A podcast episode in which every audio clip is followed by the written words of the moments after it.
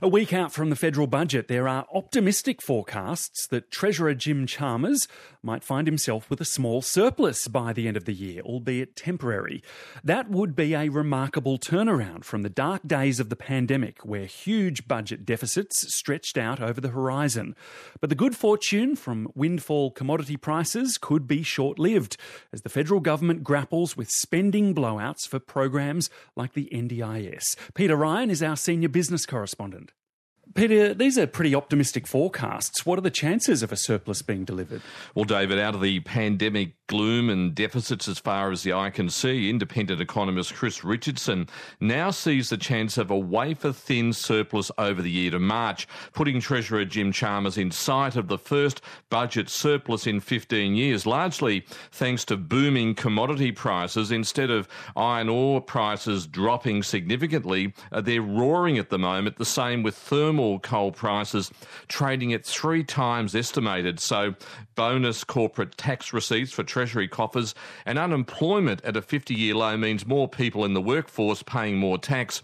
But no one's dusting off the infamous back in the black coffee mugs, which Scott Morrison and Josh Frydenberg had standing by before the pandemic. Even if there is a brief surplus, the deficits will remain, but only smaller over the next four years to fund big spending programs. More good news though, is that the outlook for net debt is no longer a trillion dollars, but halved to a still massive $566 billion.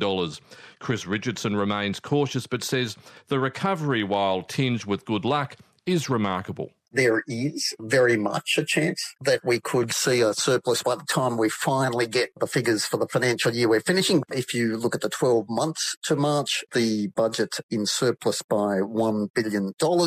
Yes, that's wafer thin, but the matching number just over two years ago was a deficit of 203 billion. And that is a remarkable turnaround.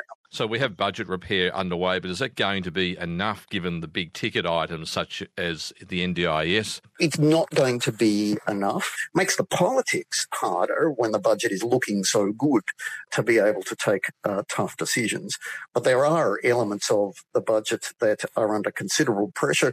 The most notable, as the government has been stressing, is the speed of the increase in spending on the NDIS. Very, very notable, and it's already moving to do something there. That's economist Chris Richardson there. Peter Ryan's still with us. Peter, the government's been under pressure to increase the rate of job seeker.